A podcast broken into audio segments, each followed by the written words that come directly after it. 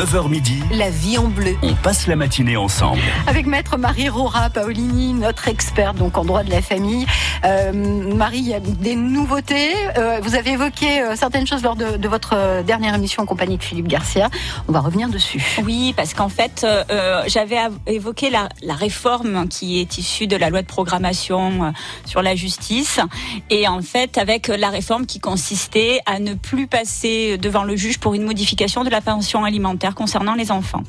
Et euh, ça devait être dévolu au directeur de la CAF, mais euh, le Conseil constitutionnel est revenu sur cette possibilité, et donc on repassera bien devant le juge maintenant euh, pour voir modifier le montant des euh, pensions alimentaires.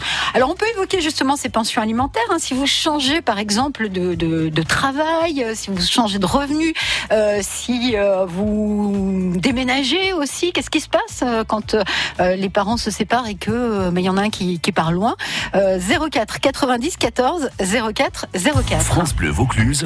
04 90 14 04 04. Ça, c'est si vous n'aviez pas noté le numéro de téléphone. C'est important, le numéro de téléphone. On compte sur vous parce qu'on a besoin de cas concrets pour travailler. Euh, donc, on passe, de, on passe devant le juge euh, à nouveau pour euh, la modification de la pension alimentaire, mais on peut la- bien la faire modifier.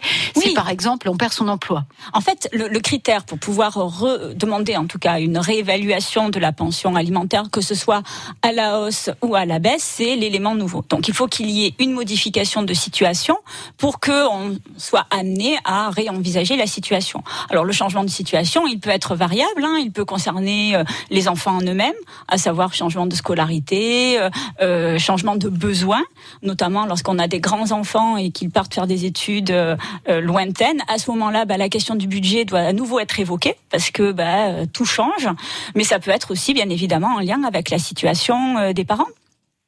Euh, une perte d'emploi, euh, une, situation financière particulière, ou alors dans un autre registre, on a appris que son ex-conjoint est revenu à meilleure fortune et que sa situation s'est considérablement améliorée, et on peut être alors amené à remettre la question du budget concernant les enfants sur la table pour réenvisager la situation. Alors, si un des parents a euh, écrit un renoncement à la pension alimentaire, Oui, alors est-ce que c'est valable ou pas? Alors euh, non, parce qu'en fait, euh, euh, il y, a, il y a une jurisprudence qui s'est positionnée là-dessus, euh, où euh, euh, un papa avait fait signer à la maman euh, comme quoi elle n'entendrait pas demander de contribution alimentaire concernant les enfants.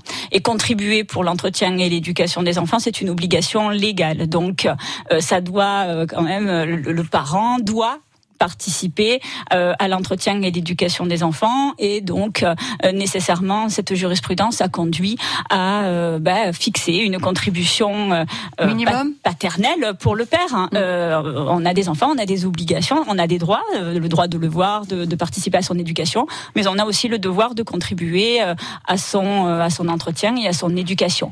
Alors attention, ça ne veut pas dire que c'est systématique. Il faut regarder la capacité financière de chaque parent. Et il peut y avoir des cas où euh, on considère que la personne est impécunieuse et qu'elle ne peut pas contribuer à l'entretien de ses enfants. Et dans ces cas-là, ce sont des, des situations appréciées sur un plan financier où on regarde très exactement quelles sont les capacités contributives de, de- de- du parent euh, qui doit verser une pension. Ça ne veut pas dire qu'on va supprimer euh, les pensions dans tous les cas. Voilà, il faut vraiment regarder Au au, cas par cas, en- au regard de la situation financière. Et le système qui consiste à dire euh, euh, signe-moi un papier comme quoi tu me demanderas rien, ça, ça ne marche euh, pas. Et en cas de garde alternée, par exemple, est-ce qu'on peut dire, bon, bah, puisque chacun a le même temps avec euh, son enfant, bah, chacun contribuera quand il a son Alors enfant? ça, c'est ce qui se pose souvent en cabinet, Voilà. euh, parce que euh, ça peut arriver que euh, cette garde alternée, elle ne soit pas fondée sur l'intérêt des enfants, mais qu'elle soit fondée sur l'absence de participation financière. Alors il faut briser un grand mythe. hein. Ce n'est pas parce qu'il y a une garde alternée qu'il n'y a pas de contribution alimentaire pour les enfants. On va regarder la situation, effectivement. Alors si les parents sont à peu près sur le même euh, budget, Étant donné que euh, on a les enfants à part égale, effectivement, dans ces cas-là, il n'y a pas de contribution. Mais lorsqu'il y a une grande disparité de ressources et que l'on se retrouve avec un parent qui gagne deux, euh, voire trois fois ce que gagne l'autre parent, eh bien, il y a fixation d'une contribution pour euh, aider le parent euh, qui a le moins d'argent à accompagner ses enfants et qu'il n'y ait pas de grand bouleversement pour l'enfant euh, de se retrouver, alors là j'exagère et je force le trait, hein, mais sur un grand train de vie chez un parent et dans une extrême précarité. chez l'autre. Donc mm. en fait, pour lisser, pour que l'accompagnement se fasse au mieux, eh bien il peut y avoir versement d'une contribution alimentaire, même en garde alternée. Donc ça c'est un grand mythe qu'il faut que tout le monde euh, euh, se mette en tête. La garde alternée n'entraîne pas systématiquement l'absence de contribution alimentaire. 04 90 14 04 04. Vos questions sont les bienvenues ce matin. On a besoin de cas concrets en matière de droit de la famille. Alors là, on a parlé, euh, on a parlé de, divorce et de garde, mais on peut parler aussi de nos aînés. On peut parler aussi de nos de nos enfants, hein, de nos grands enfants. Jusqu'à quand doit-on contribuer à leur éducation? Est-ce qu'on peut les mettre dehors? 04 90 14 04 04. La vie est belle. La vie est bleue. Avec France Bleu Vaucluse. France Bleu. France Bleu Vaucluse, c'est aussi un site internet et une appli. Tous les jours, écoutez le direct, podcastez vos émissions préférées, trouvez des compléments d'informations, photos, vidéos, des entretiens en intégralité et des reportages tout en images. France Bleu Vaucluse, bienvenue sur la radio la plus proche de vous. Samedi 13 avril, Carpentras vous invite à fêter la fraise à partir de 10h. Au programme, dégustation des fraises et vente directe avec les producteurs à un tarif exceptionnel. Démonstration de cuisine avec les chefs disciples d'Escoffier, ateliers culinaires et pâtissiers, fontaine de chocolat chaud, nombreux ateliers créatifs et pédagogiques pour les enfants, animation musicale et intronisation par la confrérie de la fraise de Carpentras. Alors samedi 13 avril, tous à Carpentras. Plus d'informations sur carpentras.fr. Le marché agricole de Velleron adopte son horaire d'été. Ouverture dès 18h tous les jours sauf dimanche et jours fériés. Il est l'un des 100 plus beaux marchés agricoles de France. 8000 mètres carrés de surface pour 150 exposants et un parking intégré de 22 000 mètres carrés font le renom du marché de Velleron. N'oubliez pas, ouverture à 18h maintenant.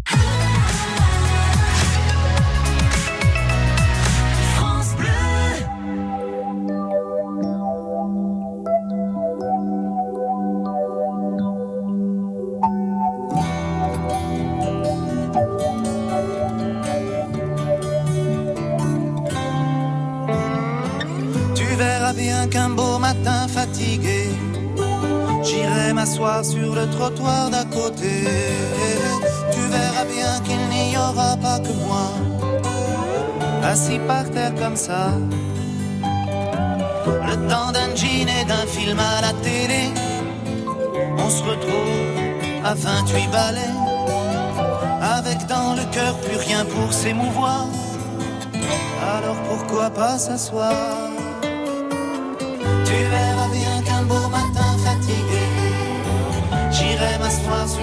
Tu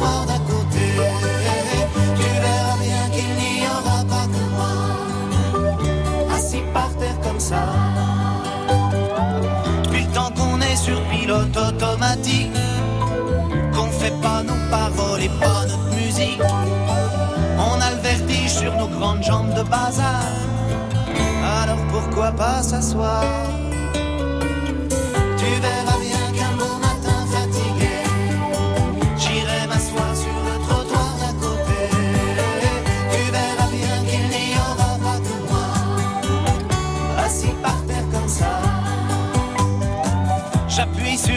gâchette accélérateur. Y a que des ennemis dans mon rétroviseur. Au-dessus de 180, je perds la mémoire.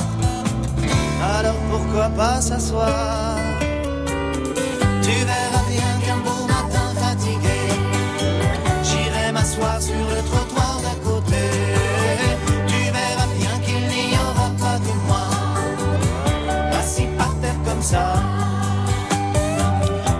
je dors debout dans un RER. Dans mon téléphone, tu sais, j'entends la mer. Y a pas le soleil dans ma télé blanche et noire. Alors pourquoi pas s'asseoir?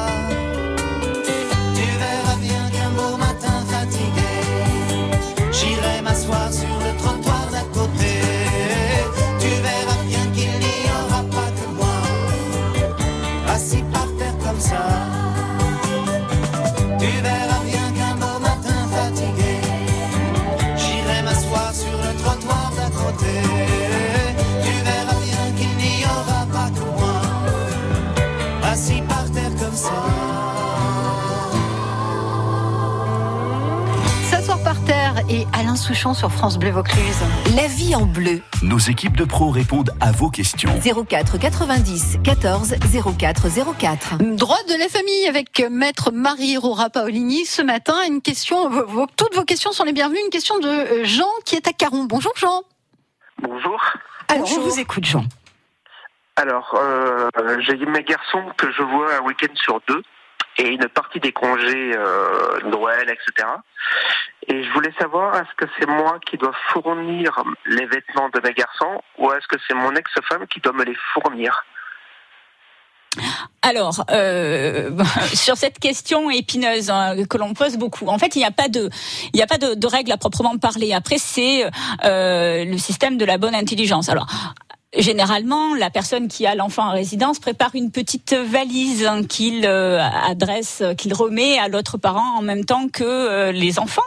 Maintenant, euh, ça ne dispense pas le parent qui a ses enfants un week-end sur deux de gâter ses enfants, de faire en sorte que ces derniers se sentent bien et qu'ils se sentent euh, euh, acceptés avec des vêtements euh, chez eux. Alors je sais malheureusement que des pratiques euh, euh, variables hein, qu'il y a des mamans ou des papas qui refusent systématiquement de donner des vêtements, euh, que le parent qui a les enfants finalement que de manière un petit peu euh, un- é- épisodique hein, est contraint de rééquiper l'enfant, mais ça fait partie des choses malheureusement sur lesquelles on ne peut pas euh, œuvrer. Mm. euh, et on peut pas aller voir les gendarmes en leur disant vous vous rendez compte euh, elle m'a pas remis des- les effets personnels des enfants. Mais la règle c'est ça. C'est qu'en principe on prépare un petit sac hein, et que euh, l'autre parent n'est pas pour autant euh, complètement dispensé de gâter ses enfants voilà euh, ce que je peux vous dire sur cette question euh, je sais désagréable Parce que moi, euh, moi oui, je les gâte, je leur achète des choses, mais comme je disais à mon ex-femme, c'est que moi, les vêtements que j'achète aujourd'hui,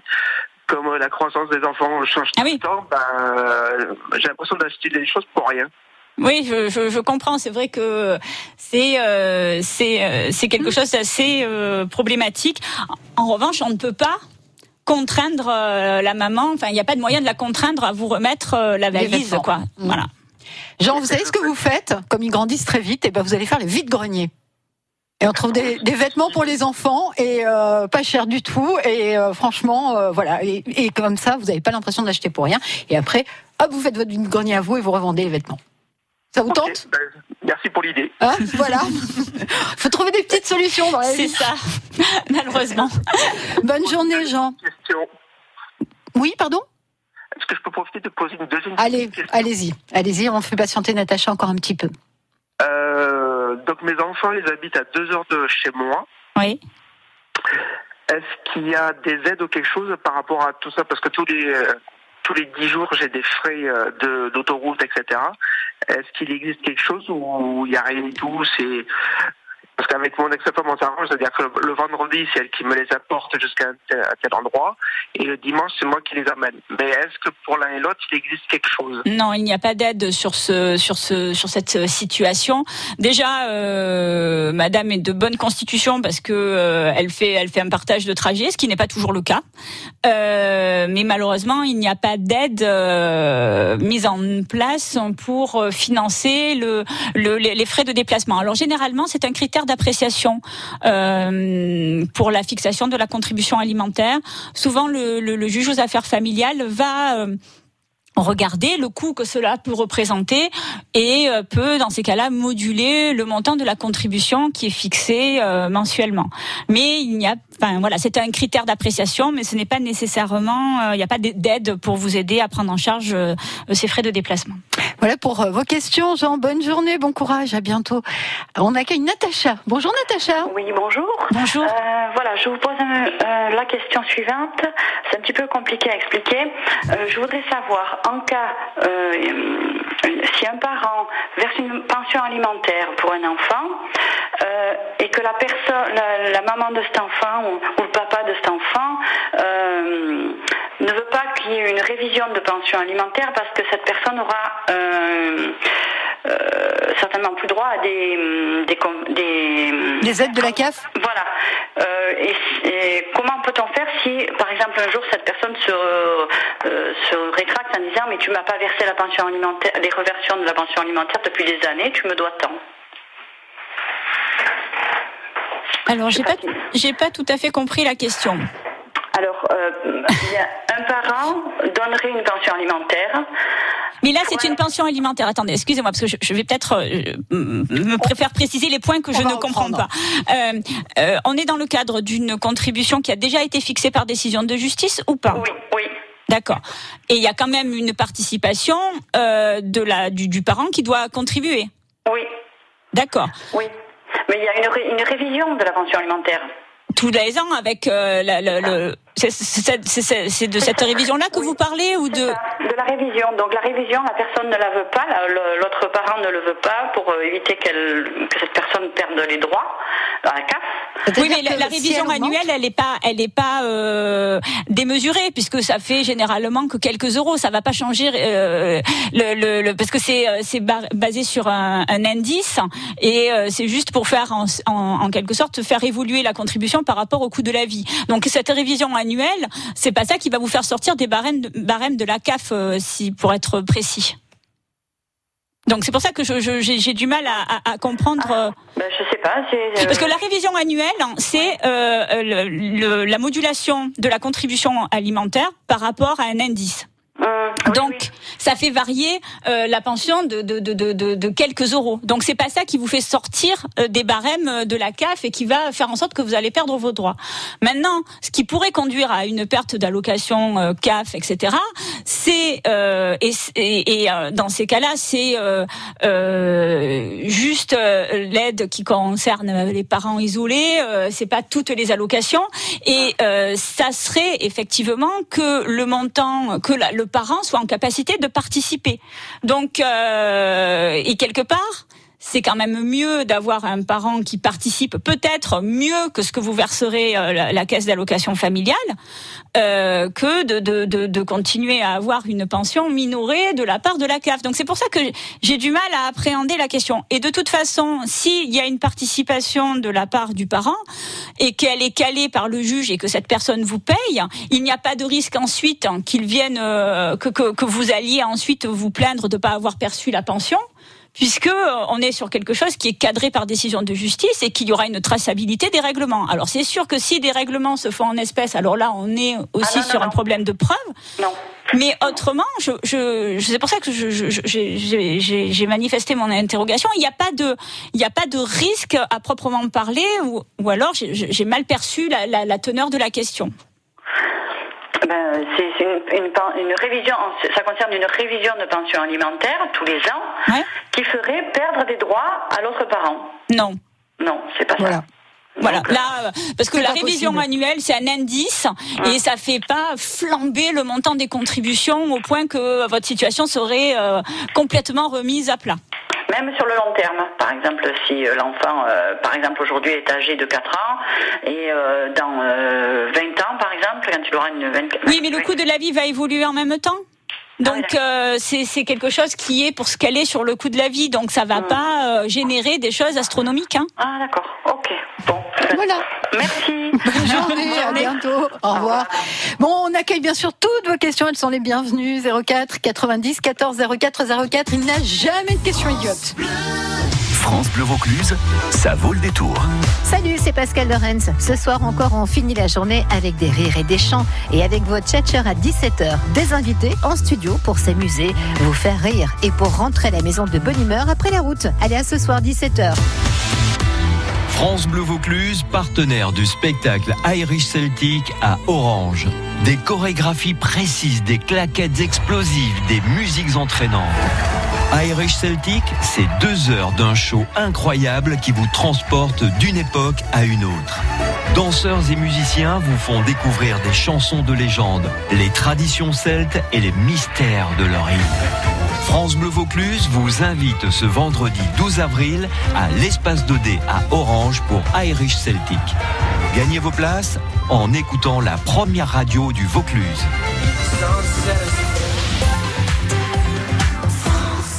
Optique 2000, pour moi, les meilleurs opticiens. Jean-René Poulet, à Valenciennes, dans le Nord, nous dit pourquoi.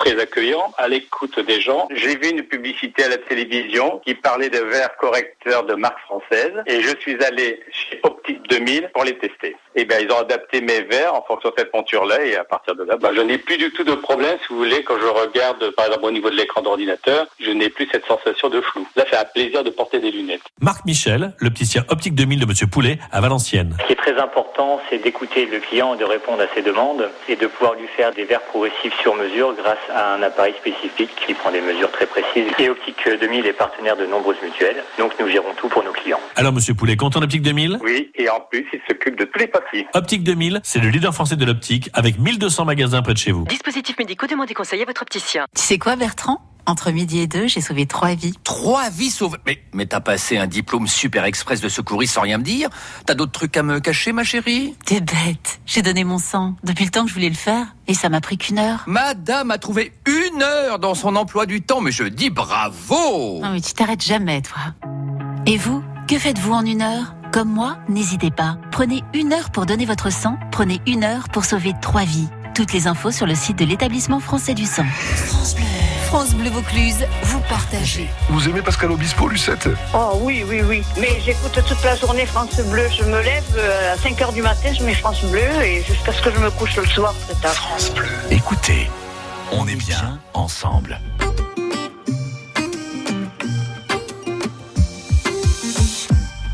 Quand je perds le nord, quand la vie me fait courber les chines, quand l'hiver dévore jusque dans les abîmes. Caresse, caresse mon cœur avec tes mots doux. Caresse, caresse mon cœur avec tes mots doux. Rien qu'en riant, tu donnes ce que tu génères est précieux. Rien qu'en étant là, tu donnes.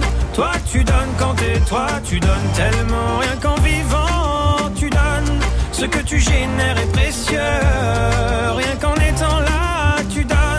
Toi, tu donnes quand t'es toi, tu donnes. Tu connais ta chance. Toi, t'as choisi le côté qui scintille. Et tu sais la danse que fait l'existence quand tu brilles. Caresse, caresse mon cœur avec tes mots doux. Caresse,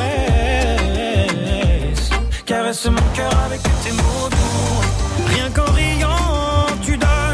Ce que tu génères est précieux. Rien qu'en étant là, tu donnes. Toi, tu donnes quand t'es toi, tu donnes tellement. Rien qu'en vivant, tu donnes. Ce que tu génères est précieux.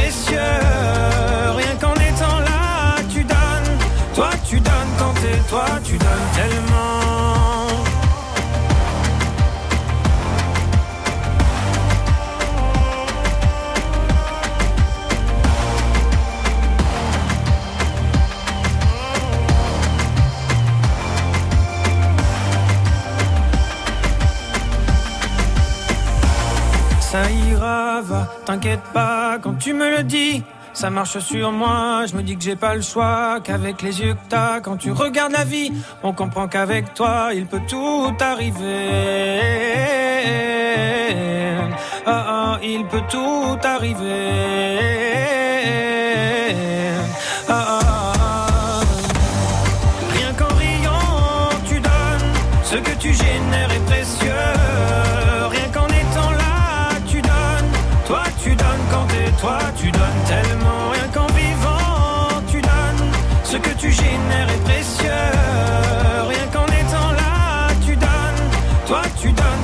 Toi, tu donnes tellement.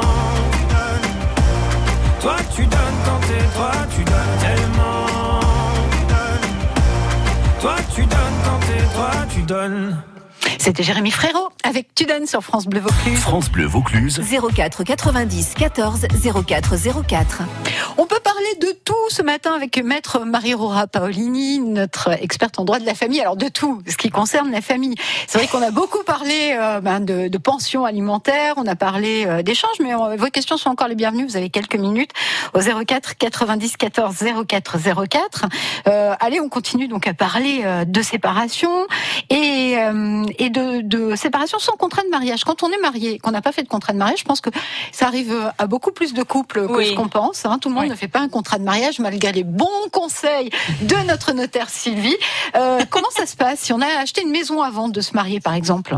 Alors, le le principe, c'est que au moment du, du quand on se marie euh, sans, euh, con- enfin, sans contrat de mariage, on est quand même sous un régime qui va s'appliquer. C'est-à-dire qu'on est marié sous euh, le régime légal qui est la communauté réduite aux acquis.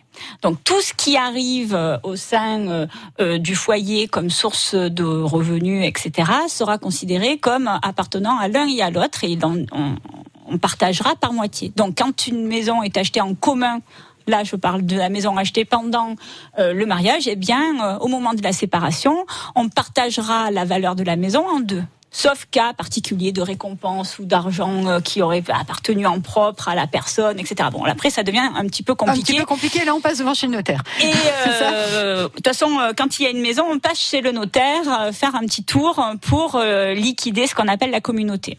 Mais il faut savoir que quand on est marié sans contrat de mariage, eh bien les gains, euh, les, euh, le- les revenus, etc., sont partagés par, enfin, sont considérés comme appartenant, appartenant à l'un et à l'autre. Et donc, euh, quand on a, par exemple, fait des économies, eh bien, on partage ces économies euh, euh, par deux. Voilà. Donc, euh, c'est toujours un petit euh, choc parce que il y a des personnes qui sont certes mariées sans contrat, mais qui vont fonctionner comme un régime séparatiste, c'est-à-dire où euh, l'argent de l'un compte. chaque- chacun son compte, Mhm. chacun ses sous. Mais au moment de la séparation, ah, eh bien, en fait, euh, oui, elle peut me demander euh, ou il peut me demander la moitié euh, de l'argent que j'ai gagné pendant le temps du mariage. Donc, ce sont des choses à, à, À prendre considérer. en considération. Effectivement, euh, bon là on s'adresse à ceux qui vont se marier, donc faites un contrat. Euh, bonjour Salim. Bonjour. Vous êtes à Ramon. On vous écoute. Donc voilà, donc euh, je suis divorcé depuis 2014 et euh, j'ai une pension alimentaire euh, que je paye tous les mois. Et pourtant, j'ai, euh, je suis harcelé par mon ex-femme à toujours à me demander toujours de l'argent, de l'argent, de l'argent. Donc je voulais savoir qu'est-ce qui pourrait être possible de faire. Euh, donc là, on est sur un- une pension alimentaire concernant les enfants? Les enfants. D'accord. Et les, les demandes de, de madame, elles, elles concernent quoi? Bah, en fait, euh, vu, euh, soi-disant, vu que c'est une pension alimentaire qui est pas assez élevée, donc elle me demande, on va dire, euh, des sous en plus. D'accord. Alors, le principe, c'est euh, là, euh, il y a une pension alimentaire fixée euh, par euh, par une décision. Vous pouvez vous y tenir et elle n'a pas la possibilité de vous réclamer, euh, de vous contraindre en tout cas à verser davantage. Euh, après, c'est à votre libre appréciation de contribuer si vous estimez que vous devez le faire pour certaines euh, activités concernant les enfants. Ça, c'est à votre libre choix. Elle, si elle veut voir revaloriser le montant de la contribution, il lui appartient de saisir le juge en ce sens. Maintenant, euh, elle n'a pas la, la possibilité de vous contraindre à verser davantage. D'accord. Voilà. Voilà pour votre question Salim. Je pense que là la réponse était très claire. Merci pour la question. À bientôt. Au revoir Salim. Au revoir. Stéphane Camaret. Bonjour Stéphane. Oui, bonjour. Allez, on vous Bonjour. écoute. Bonjour. Oui, je vous appelle, voilà. Euh, moi, je suis en instance de divorce. Donc, pour l'instant, on n'est pas passé devant le juge. Euh, alors, j'ai une, on a une maison qui est en commun, qui est à la vente, qui n'a pas de, on n'a pas de, de prêt dessus. Par contre, euh, ma, mon ex-femme me réclame la moitié du terrain par rapport, c'est une donation de mes parents. Le terrain, le terrain est une donation de vos parents? Oui, le terrain est une donation de mes parents. Donc, moi, on m'a dit qu'il fallait partager juste la maison. Oui, tout à fait. Voilà. Parce que en fait la maison, alors c'est plus compliqué que ça, parce que si le terrain est un propre, c'est-à-dire de toute façon qu'il vient de votre famille, donc le terrain vous appartient, la maison vous appartient, celle qui est construite de- dessus est considérée comme vous appartenant, et Madame euh, n'aura droit euh, qu'à la récompense qui concerne en fait la euh, valeur de de la la moitié de la construction. Voilà. À- à- en fonction des factures aussi. Oui, euh, après, alors c'est, il faut faire un calcul savant que je ne vais pas me lancer dans ce calcul à l'antenne. c'est- encore le notaire qui va Parce faire que ça. euh, parce qu'autrement on va tous acheter une petite boîte d'aspirine. Mais euh, l'idée c'est qu'après il faut regarder par rapport à la valeur actuelle de la construction et par rapport au- à l'argent qui a été investi, euh, regarder par rapport au profit qui peut en subsister. Donc c'est c'est un petit peu technique, mais euh, votre raisonnement est, est juste pour l'heure. D'accord. Voilà, Et Stéphane. Concernant le- la, la pension alimentaire, parce que donc on est séparés, Mhm. la pension, euh, bon, on n'est on n'est pas passé devant le juge encore. hein. Donc euh, moi je verse une pension pour euh, mes deux enfants, qui y en a un qui est au Canada et l'autre qui est euh, voilà en école. Après pour tout ce qui est euh, euh, sport, euh, enfin comment dire, mon, mon fils, mon petit, il fait de l'équitation. Est-ce que je dois participer? Est-ce que je comment comment ça se passe? Alors là, c'est à votre libre appréciation, en sachant que, étant donné que vous n'êtes pas encore passé devant le juge, la pratique que vous allez adopter aura des conséquences ensuite sur le montant qui sera fixé par le juge. Donc ça, ça ne veut pas dire que je vous incite pas à participer, mais il faut que votre participation à l'heure actuelle, elle soit à peu près en conformité avec votre situation financière et les besoins de l'enfant.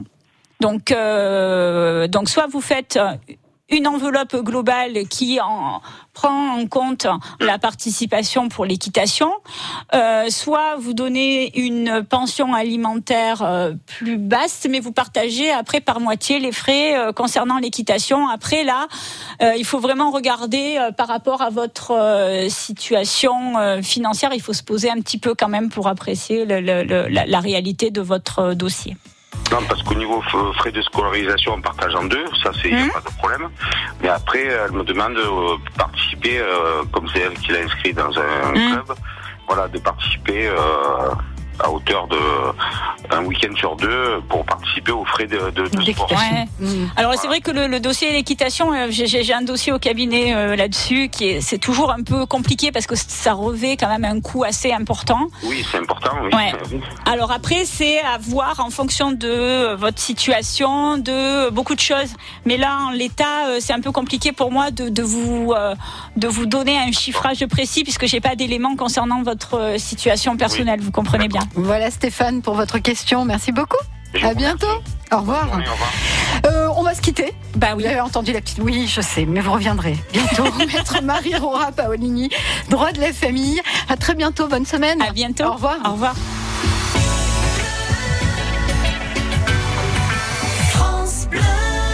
Allez, on va parler euh, droit locatif et immobilier après. Hein, voilà. Avec quelqu'un que vous connaissez, Marine, c'est Maître Mazarion. On parle de colocation. Walk away? Just let you leave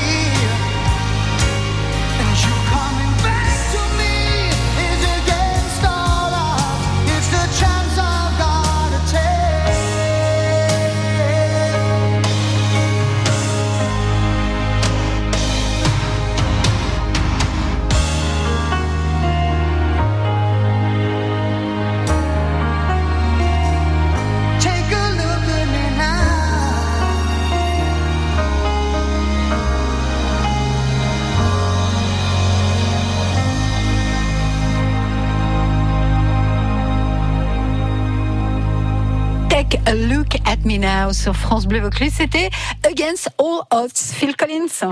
La vie en bleu. Le conseil du jour. Alors on va parler, euh, bah, on va parler de droit locatif avec vous, maître Mazarian. Bonjour. Bonjour Sabine. À l'heure où les étudiants euh, cherchent une location de logement, on parle beaucoup de, de colocation. euh, donc colocation, ça veut dire plusieurs mètres. Alors oui, euh, c'est vraiment le classique de chez Classique. Euh, le bailleur, euh, en fait, a la possibilité, lorsqu'il contracte avec des étudiants, en fait plusieurs colocataires, soit de faire un bail à chacun, c'est théoriquement possible.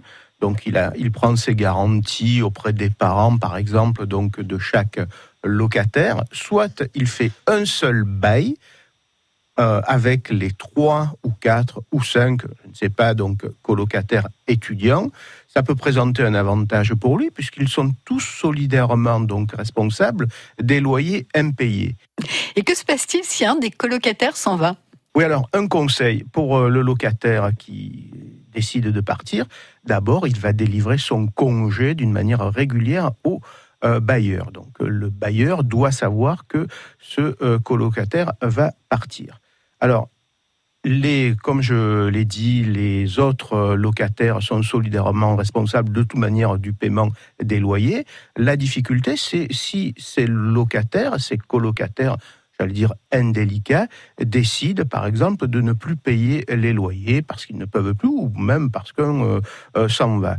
Donc le bailleur peut aller rechercher l'intégralité donc des locataires, mais dans une certaine limite temporelle, donc qui est limitée par la loi. L'important, euh, et j'y insiste, c'est le colocataire, parce que ce sont souvent des étudiants, ils n'y pensent pas forcément, délivrer bien votre congé par lettre recommandée avec accusé de réception. Et euh, un ultime conseil avant d'envisager une colocation, maître Mazarian?